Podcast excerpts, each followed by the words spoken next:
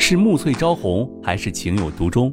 从流水桃花到天荒地老，欢迎大家收听由喜马拉雅出品现代言情大戏《七月》，作者山歌，主播迟总，协众优秀 CV 诚意制作。喜欢的话，记得订阅哦。第四十一章，不是一个人。在 H 市，若是想要生存下去，就要找到一份工作。毕竟自己身上带的钱是有限度的。这个地方是一个可以生存的地方。刘倩荣洗完澡，躺在床上看着电脑，找房子、找工作，一大堆的问题压着她，有些喘不过气来，但是又不得不去面对，在心里不断的给自己加油，只要熬过这一阵子，一切都会好起来的。第二天，刘倩荣跑遍了许多地方，都没有找到房子。最后，在一个小区的门口看见一张租房的广告，广告上写的很好，但是有些偏僻。最后，刘倩荣还是联系了房主。房主是一个离婚的四十多岁的女人。对于离婚的话题，刘倩荣也一样敏感，因为刘倩荣只租一间房，所以是与房主住在一起。房主不爱说话。只是简单的交代了一些事情后，就进入了房间，没再出来。找到了房子后的刘倩荣就要面临着找工作的问题。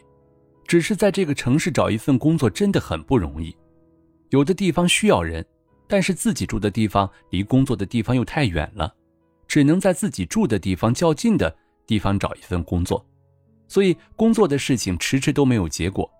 眼看自己的积蓄只够撑一个月了。再不找工作的话，下个月就要喝西北风、睡公园去了。刘倩荣一天到晚都是在大街上找工作，有时候没有找到工作，就一个人站在天桥上发呆，看着这些来来往往的车辆。有时候会买一个茶叶蛋，这天照样买了一个茶叶蛋，坐在天桥上发呆。但是茶叶蛋还没有到嘴边，心里就一阵恶心难受，干呕了起来。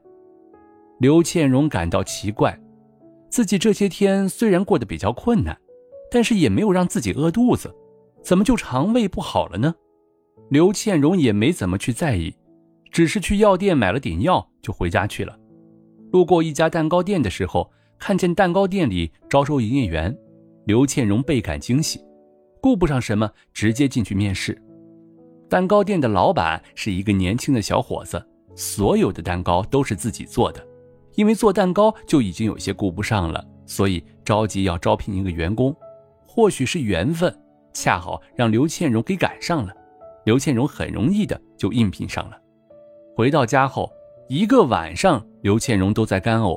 或许是自己动静太大，吵到了房东。房东走出来看了看面色有些憔悴的刘倩荣，离婚才不久呢，就这样，以后可怎么办？明天。你还是去医院看看吧。说完，又回到了自己的房间。刘倩荣艰难地回到床上，决定明天去一趟医院。不管怎么样，身体是最重要的。更何况自己刚找到了一份工作，不能因为自己的肠胃不好而影响工作呀。第二天，刘倩荣一下班就直接去了医院，但是医生直接让她去了妇产科。刘倩荣心里隐隐有些不安。心里的各种猜测还是被检查结果断定了下来，自己已经怀孕一个多月了，只是因为自己糊涂，连例假迟迟没来这件事情都没有留意。拿着怀孕的单子，刘倩荣一时之间不知道该怎么办才好。这个孩子是无辜的，虽然他来的不是时候，也很不幸的来到了一个不完整的家庭，但是，这个孩子是景少云，是景少云的孩子。自己不管怎么样，也要好好爱护这个孩子。刘倩荣抚摸着自己还未显怀的肚子，在心里暗自下决心：以后妈妈一定会好好努力，就算没有别人帮助，也会把你生下来的，让你平平安安的来到这个世界上。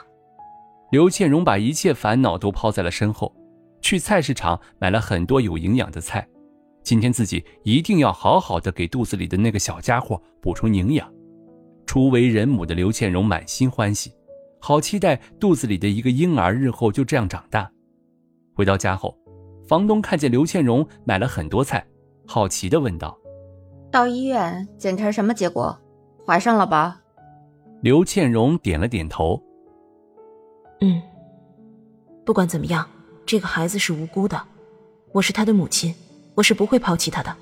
阿姨，今天和我一起吃晚饭吧，我买了很多菜呢。”刘倩荣开心的扬了扬手中的大大小小的袋子。房东今天似乎心情不错，大露了一手，做了一桌子好吃的菜。原本刘倩荣想要喝点酒来庆祝，才想起自己不能喝酒。初为人母的她，开心的把不能喝酒的事都忘记了。幸好房东提醒了她。